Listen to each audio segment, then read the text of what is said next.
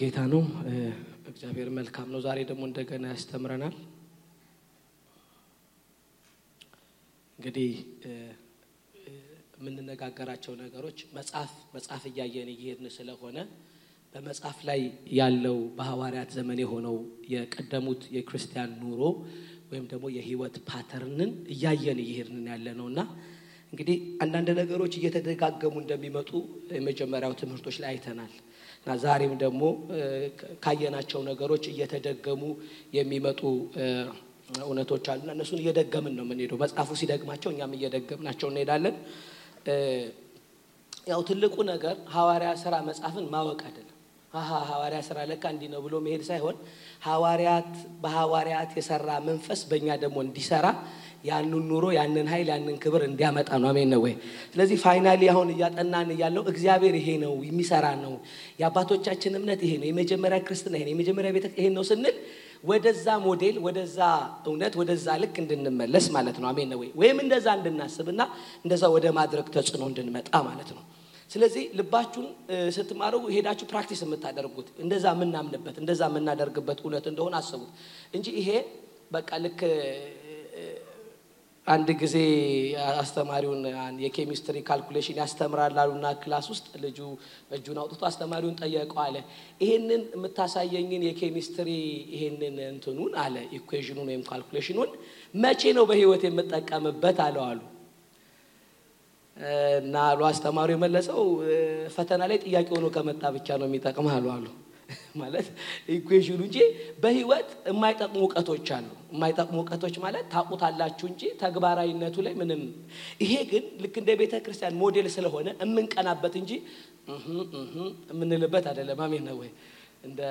እንደ ጃንዌ ማለት ነው ብለው በቃ ጉዳዩ ሲቀየር ሀሳብ እየቀየሩ እንዲሄዱት አይደለም ማለት ፈልጌ ነው። ስለዚህ ይሄ ሞዴላችን ነው። ይሄ የቤተ ክርስቲያን መልክ ነው። ወደዚህ እንድናድግ ወደዚህ እንድንመጣ ነው። ልባችን ደግሞ በዚህ አለ። በቃ ሁሌንን ስናነብ በእግዚአብሔር በአባቶቻችን ከሰራ ሕያው ነው፣ በእኛም ይሰራል። ስለዚህ ከነሱ ድርጊት ከእኛ ኑሮ የጎደለውን እየሞላን እየለካን የጎደለውን እየሞላን እየለካን እየሞላን እንግዲህ እግዚአብሔር በእነሱ እንዳደረገ በእኛ እንዲያደርግ በእምነትም በመጽሐፍ ቅዱስ እውቀትም እናድጋለን። እንደዚህ እያሰብን ነው እናደርገው ነው እና አሁን ምዕራፍ አራት ላይ ነው እንቀጥላለን። እግዚአብሔር ይረዳናል። አሜን ነው ወይ? ግን ልባችሁ ስታስቡ ይሄ የአምላክ ቃል ነው፣ ድርጊት ነው። አንድ የታሪክ መጽሐፍ ውሃ ያልን አይነት አይደለም። ይሄ ድርጊት ስለነበረ ድርጊት ማለት ስራ ነው፣ ስራ ነው ብሎ የነገረን ሐዋርያቶች መካከል እግዚአብሔር ያደረገው ነው፣ የሰራው ነው፣ በመካከላቸው እግዚአብሔር የተንቀሳቀሰው ነው እና ይሄንን እንድታስተውሉ ፈልጋለሁኝ።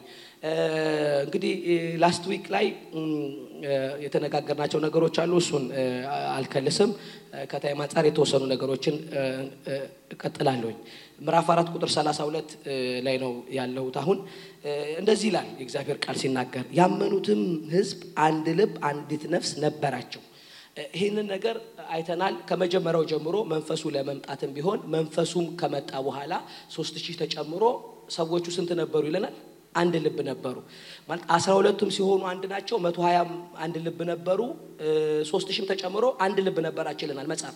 ስለዚህ መጽሐፍ ምዕራፍ አራት ላይም ሲመጣ ሌላ ሁለት ሺህ እንግዲህ ተጨምሯል። እዚኛው chapter ላይ ሁለት ሺህ ተጨምሯል። still ምንድን ናቸው አንድ ልብ በሉ። አንድ ልቡን ግን የፈጠረላቸው አንድ እውቀት ስለነበራቸው፣ አንድ ፍላጎት፣ አንድ vision ስለነበራቸው ነው። ገብቷቸዋል። ገና አሁን ቤተ ክርስቲያን አንድ ናት አንድ የሆነች ነው ያለችው። ከዚህ በኋላ የቤተ ክርስቲያን መልኮች እየተቀየሩ የሚሄዱበት ከነሱም ደግሞ ኮንፍሊክታቸው የምንማርበት ነገር አላቸው። እዚህ ውስጥ የተወሰኑ አንዳንድ ድርጊቶች አሏቸው መሀል መሀል ላይ እናያለን እና እዚህ ጋር ግን መጽሐፍ አሁንም አንድ ልብ ነበራቸው ብሎ አንድነቱ ላይ ይነግረናል። ስለዚህ መጽሐፍ አሁንም በሐዋርያት ስራ ላይ አንድ ልብ ከተደጋገመ ምን እያለን ነው? መብዛት ይሁን ማነስ ቢሆን እግዚአብሔር በማህበር ውስጥ ሊሰራበት የሚፈልገው ነገር አንድ ልብ በሉ አንድ ልብ ደግሞ ከሰዎች ውጭ ያለ ራይ ወይም ደግሞ ኢየሱስ ክርስቶስ ነግሯቸው በሄደው ነገር ላይ ነበረ ልባቸው። ኢየሱስ ክርስቶስ ነግሯቸው ትንሣኤውን ለመስበክ ትንሣኤውን ለማወጅ ሰዎች በዚህ ህይወት እንዲነኩ፣ እንዲዳሰሱ፣ እንዲለወጡ ለማድረግ ባለ አንድ ልብ ነበራቸው። ስለዚህ ቁጥር ሰላሳ ሁለትም አሁን ሊለቀን ያልፈለገው ምዕራፍ አራት ላይ ስንት ልብ ነበራቸው ይላል። አንድ ልብ አንድ ልብ የምንታገሰው ነገር አይደለም ማለት ነው። ሁለትነት መታገስ የለብንም። ሰምታችኋል። ሁለት ሀሳብ በቤተ ክርስቲያን መታገስ የሌለብን ነው። አንድ ወደ ሰሜን፣ አንድ ወደ ደቡብ፣ አንድ ወደ ምስራቅ አይቻልም፣ አይሰራም እግዚአብሔርም እና መጽሐፍ እየነገረን ያለው አንድ ልብ ነው። አንድ አግዳሚ ላይ ተደርድሯል እያለ አይደለም። አንድ አዳራሽ መኖርና አንድ ልብ መያዝ ይለያያል። ሰው አግዳሚ ላይ ተደርድሮ ሊገዳደል ሁሉ ሊፈላለግ ይችላል። ልብ ደግሞ ሲል ድርጊት አይደለም። እየተሳሳመም ሰው ሁለት ልብ ሊሆን ይችላል። ስለዚህ መጽሐፍ እዚህ ጋር የሚነግረን መጽሐፍ ቅዱስ ሊለቀው ያልፈለገው ነገር አሁንም ምንድን ነው? አንድ እስቲ ልብ በሉ። ስለዚህ በህይወታችን ሁለትነትን ባያችሁበት ቁጥር ውስጥ እግዚአብሔር ለመገለጥ የሚከለክለውን ምክንያት አግኝታችኋል። ስለዚህ አንዳንድ ጊዜ በከንቱ እንዳንደክም የምንፈራው ልቦች አንድነት ላይ እንዳልመጡ በማሰብ ውስጥ ነው። አሃ ላለ ከንቱ ድካም ይሆንብናል፣ ከንቱ ፍለጋ ይሆንብናል። እግዚአብሔር በሐዋርያት ህይወቶች ውስጥ የመንፈስ ቅዱስ መምጣት ቢሆን የመንፈስ ቅዱስ ማድረግ ደጋግሞ የነገረን በአንድ ልብ ውስጥ function አድርጓል። ስለዚህ ይሄ tolerate የማይደረግ የቤተ ክርስቲያን እውነትና መሰረት ነው። አንድ ልብ አንድ ልብ ነው የምላችሁ። ባለፈው ከአንድ ወንድም ጋር ጸለይን እንደው ራእይ አይቶ ሲናገር ነበረ። ሁለት ቤት የሚል ሁለት ቤት ቤተ ክርስቲያን አንድ ልብ ስትሆን አንድ መንፈስ ሀሳቡን የሚያደርግበት አቶሞስፌር ያገኛል። ስለዚህ ወዳጆቼ ቁጥር ሰላሳ ሁለት ላይ አንድ ልብ ነበሩ ብሎ ሊለቅ ያልፈለገበት ምክንያት እንግዲህ እስከ ምዕራፍ አራት ድረስ አንድ ልብ ምን ያህል ጊዜ እንደተጠቀሰና ምን ያክል ጊዜ እንደተማረን ታውቃላችሁ። serious ጉዳይ ነው ማለት ነው። በየመሃሉ በየመሃሉ ሊዘግብልን የፈለገው አንድ ልብ ነው። በእርግጥ ሰው ሁለት የሚሆንበት ምክንያት ሁለት የሚሆንበት ምክንያት ማዕከላዊ ራዕይ ከሌለው ነው። ግላዊ ሀሳብ ግላዊ ሀሳብ ማንንም ወደ አንድነት ሊያመጣ አይችልም። መለኮታዊ ራዕይ ግን ሰውን ወደ አንድነት ሊሰበስብ ይችላል። የመጀመሪያው አንድ ልብን ይፈጥራል ብለን የተነጋገርነው ነገር ድርጊቱ ከኛ ውጭ ያለ ተልኮ ነው የሚለውን ነገር ማመን ነው። አሜን አይደለም? ተልኮ ነው፣ ተልኮ ስለሆነ ነው የሚል ሀሳብ አውርተናል። እኔም የለሁበትም፣ አንተም የለህበትም፣ ሽማግሌ የለበትም፣ ፓስተር የለበትም። ተልኮ ነው። በቃ አንድ ራእይ ተሰጥቶ ይህንን accomplish አድርጉልኝ ያለ ሌላ አካል ነው ስለዚህ በነገሩ ላይ መስማማት አለመስማማት subjective መሆን እንኳን አይቻልም። ወደ መንፈሳዊ ህብረት ውስጥ በመጣችሁ ቁጥር ወደ አንዱ ተልኮ ስለምትመጡ እሱን ማክበር ከሆነ በምንም ድርጊት እዛ ማዕከላዊ በሆነው ራእይ ውስጥ ድርጊቶቹ አያጣሉንም። ማዕከላዊ አንድ ሀሳብ አለ እሱን ማክበር ሆኗል ጉዳዩ። ስለዚህ ከአንድነት የሚያጎድሉንን ነገሮች እንደ ቤተ ክርስቲያን መታገስ አስጠያቂም ነው ተገቢም ማለት እንደ ግለሰብም ሁለተኛ ሀሳብ ሲገኝ መገደል ነው እንጂ ያለበት ማደግ የለበትም።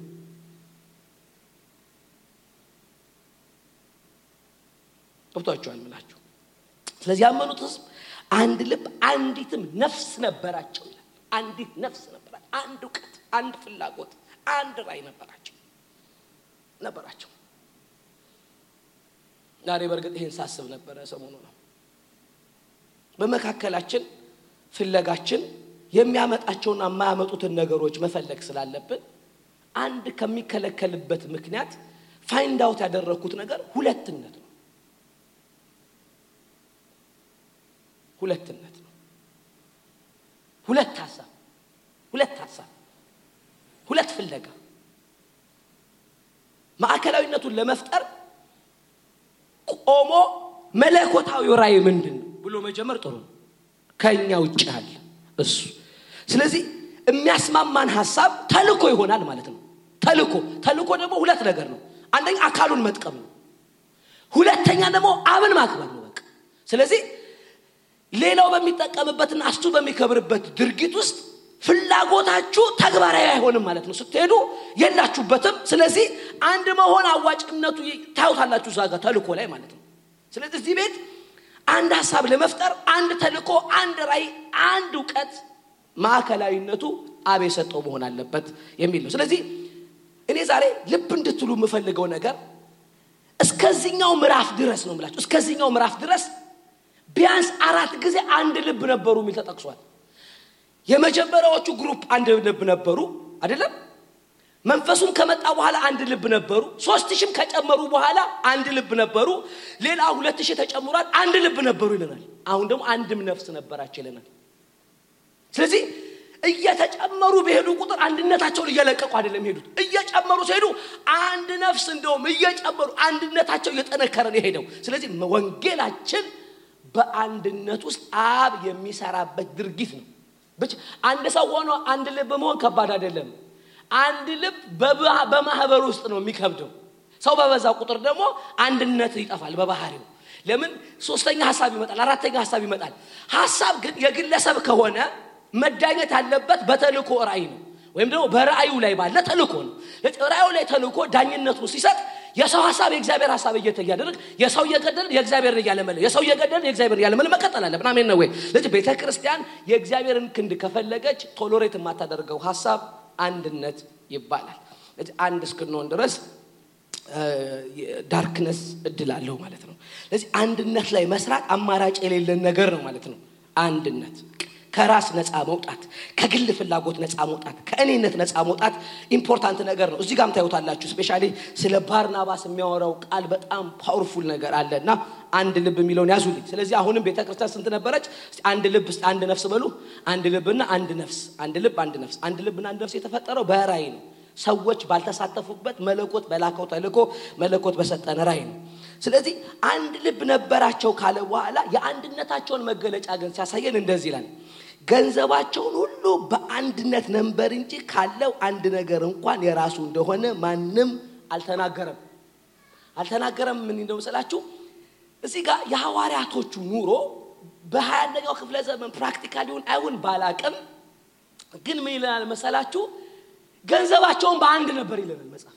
ገንዘባቸውንም የሚያስቀምጡት በአንድ በአንድ ሲያስቀምጡ ደግሞ ይሄ የእኔ ነው የሚል የለም ማለት እኔ እኮ ብዙ ነው ያመጣሁት የሚል ሰው አልነበረም ማለት እኔ እኮ የሰጠሁት ብዙ ነው ብሎ ከአንድነት ደመቅ ብሎ መታየት የሚፈልግ ሰው አልነበረም ማለት ምን ማለት መሰላችሁ አንዳንድ ሰው ባዋጣው መጠን ከፍ ከፍ እንድናደርገው የሚፈልግ ሰው እያለ ባዋጣው መጠን ያዋጣና የሆነ ነገር ላዋጣው ነገር ሽልማት ላዋጣው ነገር እውቅና ማለት እዚህ ጋር ይሄ የኔ ነው የሚል አልነበረም የሚለው ምን መሰላችሁ አንድ አድርገውት የቱ የማን እንደሆነ እንኳን ስለማይ ተፈጭተዋል ማለት ነው። አንድ ሆነዋል። ዱቄት ሆነዋል ዱቄት ገብታቸው ማለት ዱቄት ማለት ይፈጭና የትኛውን መነጠል እንደማትችሉ ማለት ነው። ያመጡት ሁሉ በአንድነት ነበር ነው የሚለው። by the way በአንድነት ማምጣትና የኔ ነው የኔ ነው አለማለት ሳይሆን ኢምፖርታንቱ ቀጥሎ ያለው ነገር ነው። ከባድ ነገር በጣም ገንዘባቸውን ሁሉ በአንድነት ነበር እንጂ ካለው አንድስ እንኳን የራሱ እንደሆነ ማንም አልተናገረም። አልተናገረም ማለት ባመጣው ነገር እውቅና የፈለገ ሰው የለም ማለት እስከ መስጠት እንጂ እስከ መስጠት እንጂ መታዘዛቸው በሰጣቸው ውስጥ የሰጡትን ነገር ላይ ብለው እኔ እኮ ያመጣሁት መቶ ሺህ ነው አላለም የሚል ሰው እያልነበረም እያለን ያለ እና የበለጠ ይህንን ይለናል። ይሄ በጣም ከባድ ነገር ነው። እልፍ እልፍ የምለው እንግዲህ አንዱ ነገር ላይ እንዳንከርም ነው። በጣም ከባድ ነገር ነው። ለየትኛውም ድርጊታችሁ ራሳችሁን የምትሸልሙበትም እውቀት wrong ነው። አድርጋችሁ የሰጣችሁትን የምትቆጥሩበት የሰጣችሁን calculate የምታደርጉበት ነገር የልግስና ድርጊት አይደለም። ቀጥሎ ያለው ነገር ኮንዶምን ያደርገዋል አልተናገርም ሐዋርያትም የጌታ የኢየሱስ ክርስቶስን ትንሣኤ በታላቅ ኃይል ይመሰክሩ ነበር ይላል። አሁንም ራያቸው ኢየሱስን መመስከር ነበረ። በሁሉም ላይ ታላቅ ጸጋ ነበረባቸው። በሁሉም ላይ ግን ታላቅ ጸጋ ነበረባቸው። አንድ ልብ ስለነበሩ በሁሉም ላይ ነው የሚለው። በሁሉም ላይ ጸጋ ነበረባቸው። የሚሰራ የሚያደርግ ግሬስ ነበረ። በመካከላቸው ቀጥሎ ያለው ነገር በመካከላቸው አንድስ እንኳን ችግረኛ አልነበረም የሚለው ነገር ነው ዋና መሬት ወይም ቤት ያላቸው ሁሉ እየሸጡ የሸጠውን ዋጋ ያመጡ ነበረ በሐዋርያትም እግር ያኖሩት ነበረ። ማናቸውም እንደሚያስፈልግ መጠን ለእያንዳንዱ ያካፍሉት ነበር ይለናል። በመካከላቸው ችግረኛና ድሃ አልነበረም የሚል ጽኑ አቋም ይዟል። ደምነው ድሃና ችግረኛ ያልነበረው።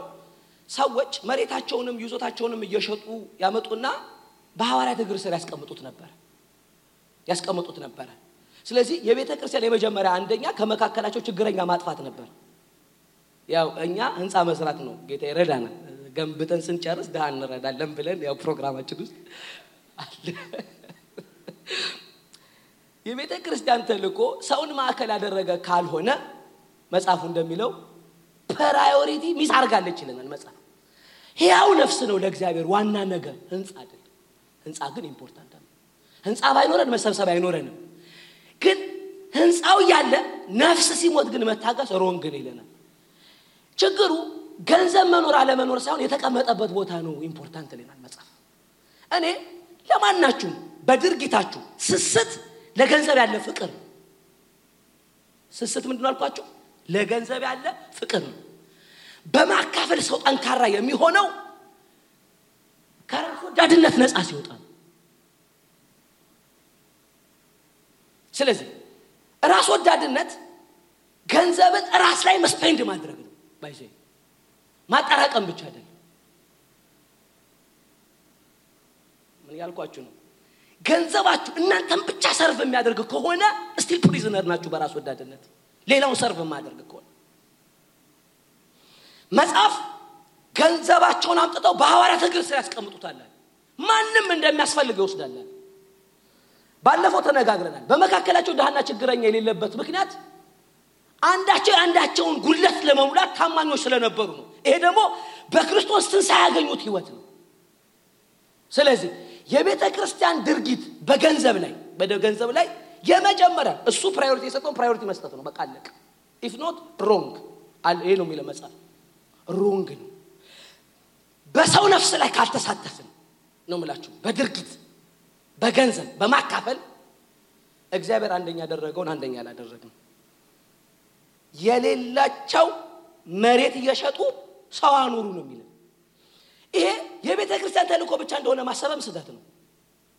እንደ ግለሰብ ነው የምላችሁ።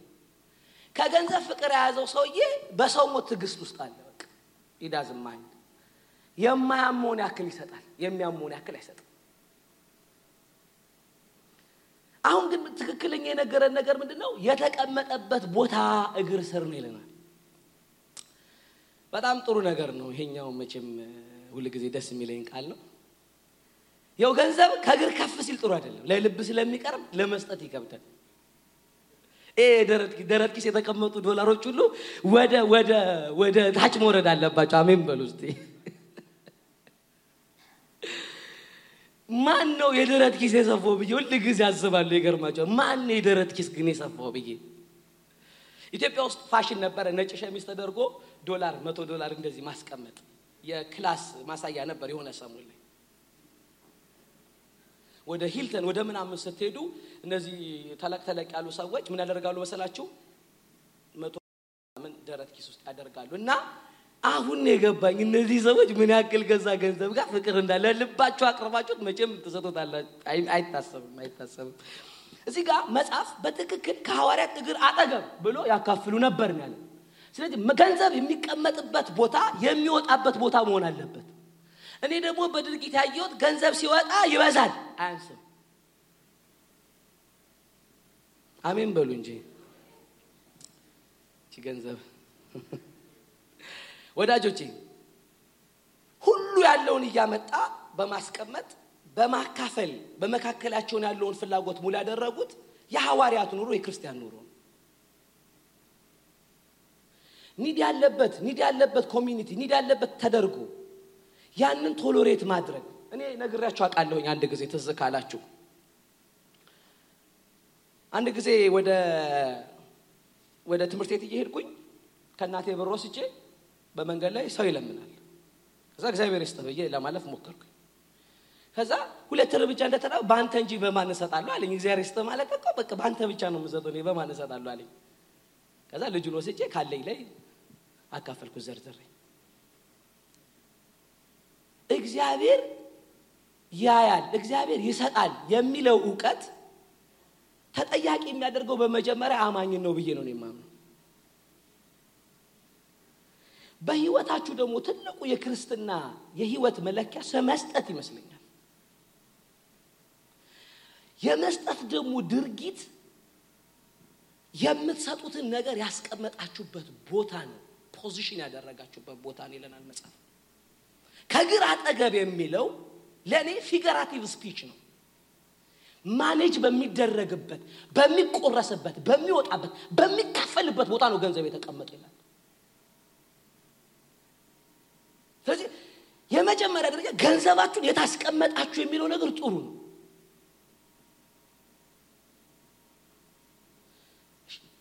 ኢንቨስትመንታችሁ ራሳችሁ ላይ ብቻ ከሆነ ራሳችሁ ላይ ስላችሁ ራሳችሁ ላይ commitment ኣችሁ በበዛ ቁጥር ወጪያችሁ ይበዛል። ወጪያችሁ በበዛ ቁጥር ማካፈል አትችሉ አይደለም ያ ነው principle ያ ኩኑ ነቱ fact ኡ ልባችሁ ቢኖረኝ እሰጣለሁ የሚለው already ለእናንተ በመስጠት ስለቀደመ ነው ነው የሚሰጠው። ሌላ የሌለው አይደለም። fact ያ። the more commitment በበዛ ቁጥር the more ገንዘብ አቅጣጫው ወደዛ ይሆናል። የሐዋርያቶች ድርጊት እያመጡ በገንዘቡ ሲያስቀምጡ አምስት ሺህ ሆነዋል እኮ ሰዎቹ። በመካከላቸው ግን ድሃና ችግረኛ ግን አልነበረም ይለናል የሌለው ሰውዬ የለም በቃ በመካከላቸው። የሌለው አለመኖሩ አይደለም። ሲጠቀም የኔ ነው የሚለውም ሰውዬ የለም። እኔ በመጣሁት አንቺ ትኑረለች አይደል? የሚልም ሰውዬ የለም። እዚህ አስራት የሚሰጥ ራሱ አስተያየቱ ብዛቱ አንገታችንን አንቆ እኮ ፕሮግራም ሊያስቀይረን ሁሉ የሚሞክር እንኳን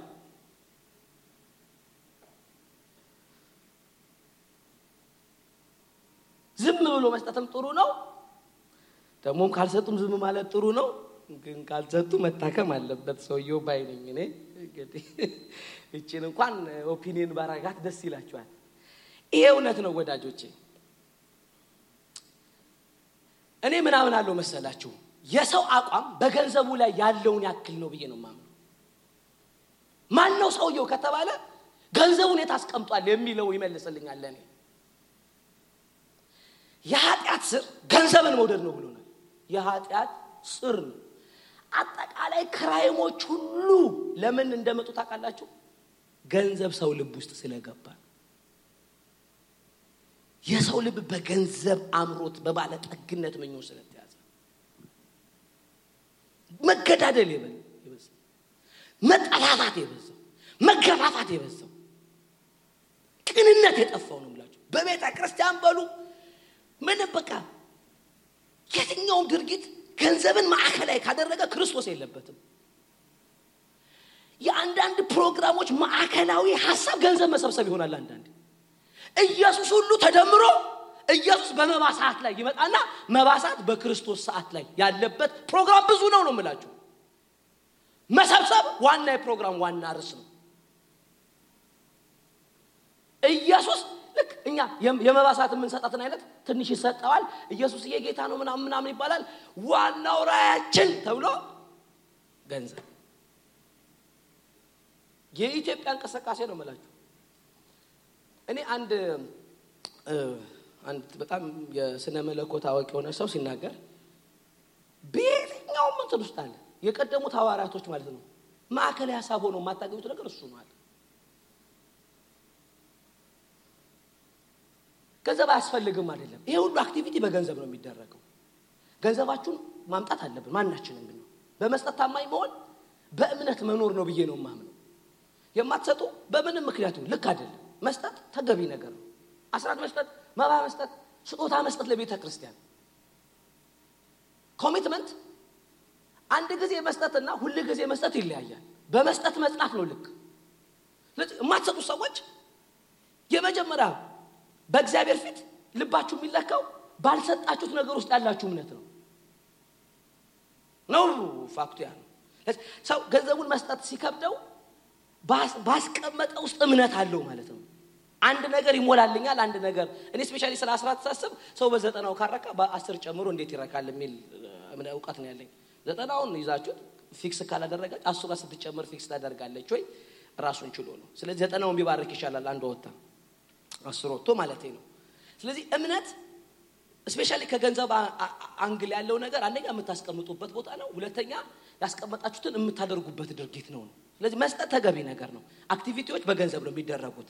ግን ከኛ አንጻር ግን እግዚአብሔር ነገሮችን የሚለካበት እውቀት እምነት ነው። አለመስጠት ከእምነት ይጎላል። የጎደለ ሰው ነው ብዬ ነው የማምነው፣ መጽሐፍም የሚያምነው። መስጠት በእግዚአብሔር ላይ ያለ መደገፍን የሚያሳይ እሱ ሰጪነቱን የሚያሳይ ድርጊት ነው ብዬ ነው የማምነው። ግን እዚህ ጋር የሐዋርያቶችን ድርጊት ስትመለከቱ በእግር አጠገብ ያስቀመጡበት ለማካፈል የሆነው ድርጊት ነው። ለማካፈል የሆነውን ድርጊት ማኔጅ ስለሚያደርጉት ገንዘቡን ለመስጠት የሚሆነውን አቅም ሰጥቷቸዋል። ለመስጠት የሚሆነውን አቅም ሰጥቷቸዋል። ስለዚህ ቤተ ክርስቲያን ቢሆን ግለሰብ ቢሆን ገንዘቡን ያስቀመጠበትን ቦታ check ማድረግ አለበት ብዬ አምናለሁ። መጽሐፍም ያምናል። ስለዚህ ገንዘብ የሚካፈልበት ቦታ መቀመጥ አለበት ማለት ነው። የዛሬው ትምህርታችን አንደኛው ገንዘባችሁን የምታካፍሉበት ቦታ አስቀምጡት ነው። የምትሰጡበት ቦታ አስቀምጡት። ለሰው በቀላሉ የሚወጣበት ቦታ ከግርበታችሁን ከግርበታችሁን ከግር ከፍ ካለ በሽታ ነው። የሀገራት ብር ማናቸውም እንደሚያስፈልግ መጠን ለእያንዳንዱ ያካፍሉ ነበረ።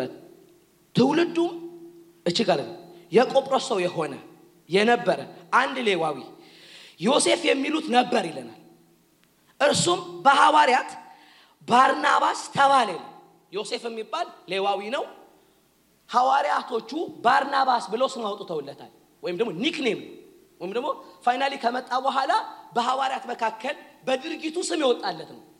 በድርጊቱ ስም ይወጣለት በድርጊቱ ስም ይወጣለት ነው እና ዮሴፍ ነበረ። ስሙ ማን ሆኗል?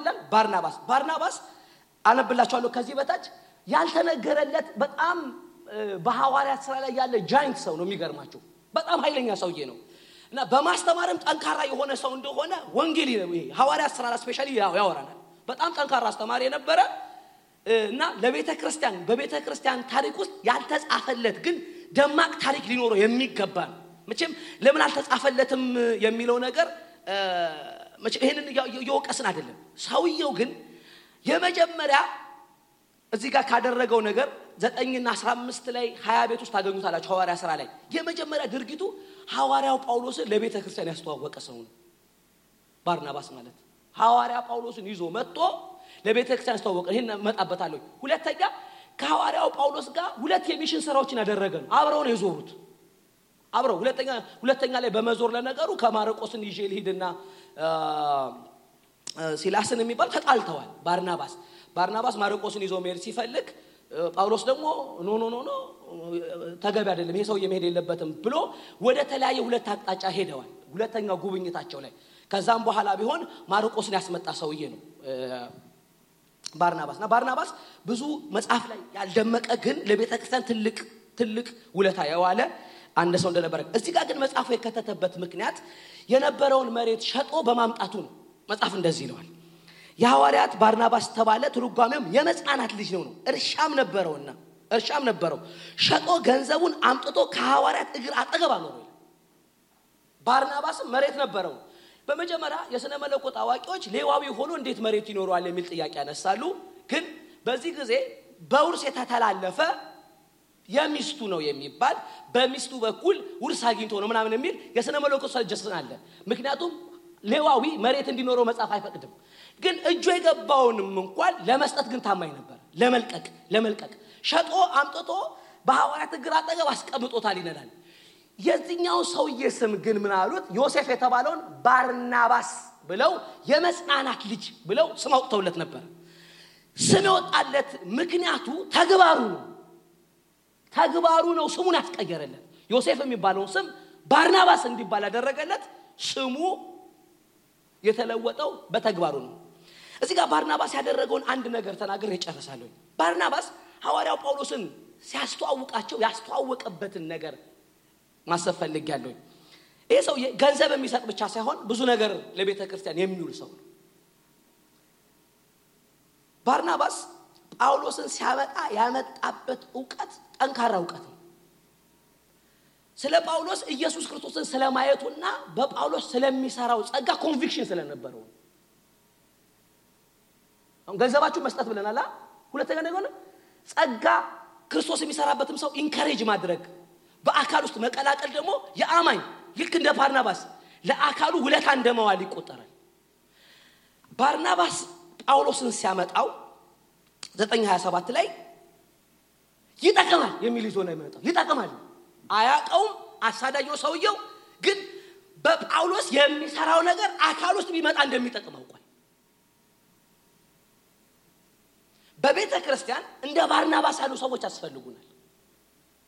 አካሉ እንድትጠቀም ጸጋን የሚያስተዋውቁ ማለት ጸጋን እሺ፣ ጸጋን ማስተዋወቅና ዘመድን ማስተዋወቅ ግን ይለያያል። ወዳጅነትን ማስተዋወቅ ይለያያል። ይሄ በቤተ ክርስቲያን ነውር ነውር ነውር ካላችሁ በመድረክ እንዲህ አይነት ስራ መስራት ነው። ነውር ነው። አይቻልም በፍጹም። አንዳንድ ሰው ወዳጅነቱ ይበልጥበታል ከጸጋ ይልቅ ጸጋው ሳይሆን ወዳጅ ለመሆን ወዳጅ በፍጹም ነው የምላችሁ። ይሄ በቤተ ክርስቲያን ላይ አደጋ ነው፣ ነውርም ነው፣ ወንጀል ነው ለኔ። ስለዚህ ባርናባስ ጳውሎስን ሲያመጣ ጳውሎስ ከዘጠኝ በፊት ከምዕራፍ ዘጠኝ በፊት የነበረውንም ስጋቱን ያውቃል። ስጋቱ ምንድን ነው? ቤተ ክርስቲያን አሳዳጅ ነው ሰውየው። convert ካደር ከዞረ በኋላ ግን ሰውየው አካሉን እንደሚጠቅም አመነ። ኢየሱስ እንዴት እንደተገለጠለትና ጸጋ እንዴት እንደሚሰራበት አወቀ። ናልኳችሁ ኢየሱስ እንዴት encounter እንዳደረገውና በባርናባስ በኩል ጸጋ እንዴት እያለፈ እየሰራ እንደሆነ ምስክርነቱን ይዞላቸው ነው የመጣው። ከዛ ለቤተ ክርስቲያን ሲያስተዋውቀው የሚጠቅም ሰው ነው ብሎ ነው የጠቀሙ። ስለዚህ ቤተ ክርስቲያን እንደነዚህ ያሉ ቻናሎች ያስፈልጓታል። ጸጋዎች አካሉን የሚጠቅምበት ድልድዮች እንደ ባርናባስ ያሉ መጽናናቶች ያስፈልጉናል። አሜን ነው ወይ? ይሄ የመጽናናት ድርጊት የሁላችን ድርጊት ነው ነው። ለምንድን ነው ጸጋ ያለበት ሰው ስታዩ encourage ማድረግ አለባችሁ። ትንሽ ነገር ስታየው እፍ ብላችሁ እሳቱ እንዲነድ ማድረግ አለባችሁ። ትንሽ እሳት ማጥፋት ሳይሆን ትንሽ እሳት ማንደድ ጥሩ ነው። አሜን ነው ወይ? አሜን በሉኝ። ባርናባስ ለቤተ ክርስቲያን ያስተዋወቀው ጳውሎስ ከምዕራፍ ዘጠኝ ጀምሮ ሐዋርያ ሥራ ጳውሎስ ነው። የአዲስ ኪዳን አብዛኛው portion ጳውሎስ ነው። ትልቅ ሰውዬ ነው ያመጣው። ከጳውሎስ ጋር የማይግባባበት አቋም አለው። በጳውሎስ ግን ስለሚሰራው ጸጋ ግን ዳውት የለው፣ ጥያቄ የለው። ስለዚህ ጳውሎስን ሲያስተዋውቅ intention ኡ ቤተ ክርስቲያን ትጠቀም፣ አካሉ ይታነጽ የሚል ብቻ ነበር። ወዳጆቼ የሚጠቅም ሰው እስከሚጠቅመው ነገር ግን የሚያገናኘው ባርናባስ ያስፈልገዋል። አንዳንድ ጊዜ የምታዩትን ትንሽ ነገር በወንድሞች መካከል encourage ማድረግ ጥሩ ነው። እነዛ ጸጋዎች ናቸው መጥተው አካሉን የሚያነሱ ጸጋ ከሆኑ እንጂ ጸጋ ነው ያልኩት እንጂ ከንቱ ውዳሴ ግን አያስፈልግም። ከንቱ ውዳሴ ታውቃለህ? ባለፈው ልክ እንዳልነው ወዳጅነቱ keep እንዲደረግ ውሸት መቀባባት ማለት ነው። አያስፈልግም፣ አያስፈልግም። ያለ አለ የሌለ የለም ነው። ምንም ጥያቄ የለውም። በቃ በሌለን አንጠቅምም ብለናላ። በመጀመሪያው ባለህ ነው የምጠቅመው፣ ባለህ ነው የምጠቅመው። ስለዚህ ባርናባሶች ሲኖሩን ቤተ ክርስቲያን ታድጋለች። አሜን ነው? እስቲ በሉኝ። ስለዚህ አንዳንድ ጸጋ ስታየው encourage አድርጎ በቃ አለብህ እኮ ይሄ ነገር አለብህ፣ ይሄ ነገር ስላለብህ ለምንድን ነው የማታደርግበት መባል አለበት። ያለበትን ነው ብላችሁ ሰው ሁሉ ግን አለበት ማሳደግ አለበት እንጂ የሚጠቅምበት ነገር አለው። ልክ እንዳልኳችሁ አንዳንድ ሰዎች መስጠት ሊሆን ይችላል gift ኣቸው፣ encourage ማድረግ አንተ ስትሰጥ የሆነ ነገር ይለወጣል ማለት ደግነት ሊሆን ይችላል። አሁን ባርናባስ እዚህ ጋር ያደረገው መሬት ነበረው ሸጦ አመጣ ነው የሚለን። መሬት መሬት ነበረው ሸጦ አመጣ ብቻ ግን አይደለም፣ አስተማሪ ነበረ። ሁለቱም mission ኦች ላይ ታዩታላችሁ። ጠንካራ ነው። ከጳውሎስ ጋር ጆርኒዎቹን ያደረገ ሰውዬ ነው። ይሄ ሰውዬ ጳውሎስን ያስተዋወቀ ነው። ይሰጣልም ያስተምራልም። ባይዜ ማስተማር ስታስተምሩ ከመስጠት ኤግዘምትድ አይደላችሁ። ማሜን ነው እያስተማራችሁ መስጠት ይጠበቅባችኋል ይላል መጽሐፍ። እየሰበካችሁ ቢሆን ሸጣችሁ አምጡ የሚለው ወንጌል ለሰባኪውም የሚሰራ ነው። አሜን ስለሚል ማለት ነው። ይሄ ህይወት እኔ ራሴን የምለካበት ነው። ሰጣለሁ አልሰጥም። እኔ መጀመሪያ ጊዜ ስፔሻሊ ቺንዋን ብዬ ልጨርስ high school high school እያለሁኝ የእኔ family ብዙ ችግር አልነበረባቸውም እና ገንዘብ እናቴ ትሰጠኝ ነበር በደንብ high school ላይ ጌታን እንዳገኘኝ እና ሻይ ስንጠጣ ሰዎች ሲከፍሉ እኔ አልከፍልም፣ ብዙ ጊዜ አልከፍልም እና እቸገራለሁ መክፈል። ስከፍል ገንዘቡ የሚጎድል ስለሚመስለኝ ደስ አይለኝም። ደስ አይለኝም። በቃ የለኝም አልያዝኩም እያልኩኝ ጌታን አግኝቻለሁ። ገንዘብ መስጠት አልወድም። በቃ ፍጹም አልወድም ነው የምላቸው። ጌታ ረድቶኝ ነው። በቃ ሌላው ነው የሚከፍለው። ይከፍላል ይከፍላል ይከፍላሉ። በቃ ከዛ አንድ ቀን በጣም ወቀሰኝ ጌታ። ከዛ ሰጠችኝ እናቴ ብር። ከዛ ምን አደረግኩኝ? ገባሁኝና ገንዘቡን መሬት ላይ ጣልኩት። ከዛ ረገጥኩት። ከዛ መጽሐፍ ቅዱሴን አነሳውና ጭንቅላቴ ላይ አደረኩት። ጌታ ሆይ እባክህን በቃ the rest of my ገንዘብ እዚህ ጋር ይሄ መጽሐፍ እዚህ ጋር ይሆንልኝ ብዬ ለመንኩኝ። እውነቴን ነው ለመንኩት ጌታን እባክህን እባክህን በቃ deliver me ብዬው ከዚህ ነገር deliver አደረገኝ ጌታ deliver አደረገኝ። totally deliver አደረገኝ። እንዲና እንደዚህ አልልም፣ ግን ያለኝን አካፍላለሁ በደንብ። ይሄ ህይወት የሚለካበት ነው እና መስጠት የሚያምም ነው ዲሲፕሊን ሲሆን የሚያምም ኪሳችሁ እየገባ specially ሲወጣ ይ- ይከብዳል። እዛው የሚቆረጠው ይሻላል መሰለኝ። እዛው የሚቆርጠው አታውቁትም፣ ተቆርጦ ስለሚመጣ ኪሳችሁ የገባው ግን ውጣ አትውጣ በቃ ልክ እንደ አንገቷ ተጠባለች ከገባ በኋላ ገንዘቡ። እነ ባርናባስ ግን ይዞታቸውን የሰጡት ይዞታቸው ማለት ዋናውን ነገራቸውን አምጥተው በሐዋርያት እግር ስር አስቀመጡት። ባላቸው complete የማይሆኑ ሰዎች በመስጠት እንደማይጎሉ ያስባሉ። ባላቸው ሰዎች በክርስቶስ complete የሆኑ ሰዎች ነው የምላቸው። ስለዚህ ይሄ ሰውዬ ግን የሰጠው ለቤተ ክርስቲያን ገንዘብ ብቻ ሳይሆን አንድን ሰውዬ promote አድርጓል። አምጥቶ ጳውሎስ ይባላል ብሎ ይሄ ይጠቅመናል አለ ይጠቅመናል አለ። እንግዲህ ጳውሎስ ሲመጣ ባርናባስ እንዴት እንደከሳ አይታችኋል። ሁለት ጊዜ ብቻ ተጠቅሶ ጳውሎስ ሁሉ ነው ገጹን የያዘው። ግን ይኸው ሰው እያመጣው ሰውዬ ነው ገጹን ሁሉ የሞላው። በቃ ሰው መብዛት አለበት። አሜን ነው? በጸጋ ጸጋን promote በማድረግ ማመን አለብን። አሜን grace ብቻ ይሁን። አሁንም ደግሞ እየጸለየ ያለ ነው በቤተ ክርስቲያን የሚጠቅሙ ሰዎች እንዲነሱ ነው። አሜን? በማንም ይሁን ይሁን እግዚአብሔር ብቻ አካሉን ለመጥቀም የሚሆን ጸጋዎች በመካከላችን ያስነሳል። ስንቶቻችሁ እንዲህ ትመኛላችሁ? ባልጠበቅናቸው ሰዎች ብድግ እንዲል እግዚአብሔር አሜን ነው ወይ? በቃ ቢመጣ በማነስ ቢመጣ አሁን እዚህ ቁጭ ብዬ ፊት ለፊት ቢመጣልኝ ደስ ነው የሚለኝ። አሜን በማነስ ቢመጣ እራሱ ያለ ሰውን ቢመጣ ደስ ይለናል። እግዚአብሔር ግን ባርናባሶች ያብዛልን። አሜን ነው ወይ? ስለዚህ ሁለት ነገር ነው ዛሬ መስጠትና ምን ብለናል? ጸጋን introduce ማድረግ ነው። ጸጋ ያላቸውን ሰዎች encourage ማድረግ ነው የዛሬ ትምህርት። ስለዚህ ይህንን ስታደርጉ ሁል ጊዜ ማዕከላዊ ሀሳባችን ራእይ መሆን አለበት። አንድ ልብ፣ አንድ ሀሳብ የተባለው ራእይ ለራዩ ገንዘብ ይሰጣል። ለራዩ ጸጋ ፕሮሞት ይደረጋል። ኢየሱስ ክርስቶስ ጌታ ነው። እንጸልያለን በጌታ ፊት ሃሌሉያ